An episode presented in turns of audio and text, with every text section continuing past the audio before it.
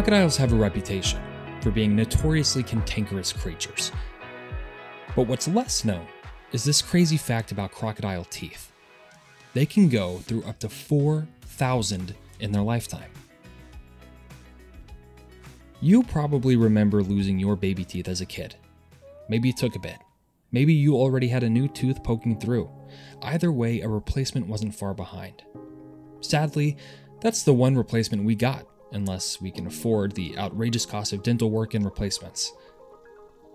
Much like us, when a crocodile loses a tooth, there's already a small replacement waiting to emerge. The difference is that when they lose theirs, they can replace it up to 50 times. Considering that crocodiles have 80 teeth, let's see some quick math, that comes out to 4,000 teeth. What's crazier? The replacement teeth aren't just ready and waiting to emerge, they're housed within, like a Russian nesting doll.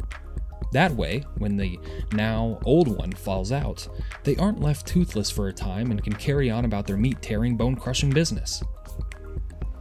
Of course, this does sort of present a question why? Not why regrow, but why is there such a need? What's the saying? You have to break a few eggs to make an omelet? It's like that, but with teeth.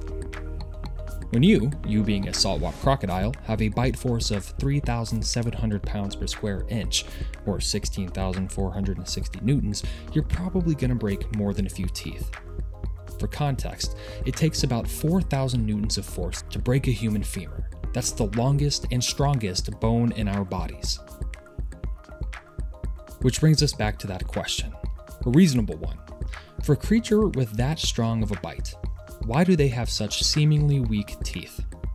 As it turns out, the key difference between crocodiles and, say, humans or hyenas is a lack of thick enamel. We have it, they don't. Here's the thing enamel may make teeth stronger, more durable, but it takes a long time to build.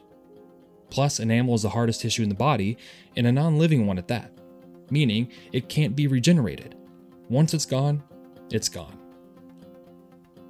So, if you're a creature whose entire diet depends on using your mouth and bone crunching powerful jaws, which is the better option? Having strong enamel teeth but a limited amount? Or having weaker teeth but an abundance of supply? If you're anything like me, or a crocodile, I bet you say the latter. Here's a bonus fact Have you ever wondered how to tell alligators and crocodiles apart? There are a number of ways, including the teeth. Alligators have broad jaws, and when they close their mouths, only their top teeth are visible. In contrast, crocodiles have longer, narrower mouths, with a top jaw that is slightly more narrow than the bottom. When they close their mouth, nearly all of their teeth are still visible. As always, thanks for listening.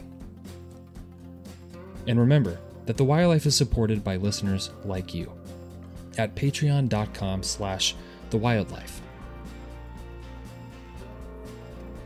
Special thanks to Paul at the Avast podcast, Sarah Mitchell Schrammel, Karen Bingston, Kim Drolet, Karen Berggren, Vikram Baliga of Planthropology, Megan McNeil, Matt Capel, and Christina Boker. After a while, crocodiles,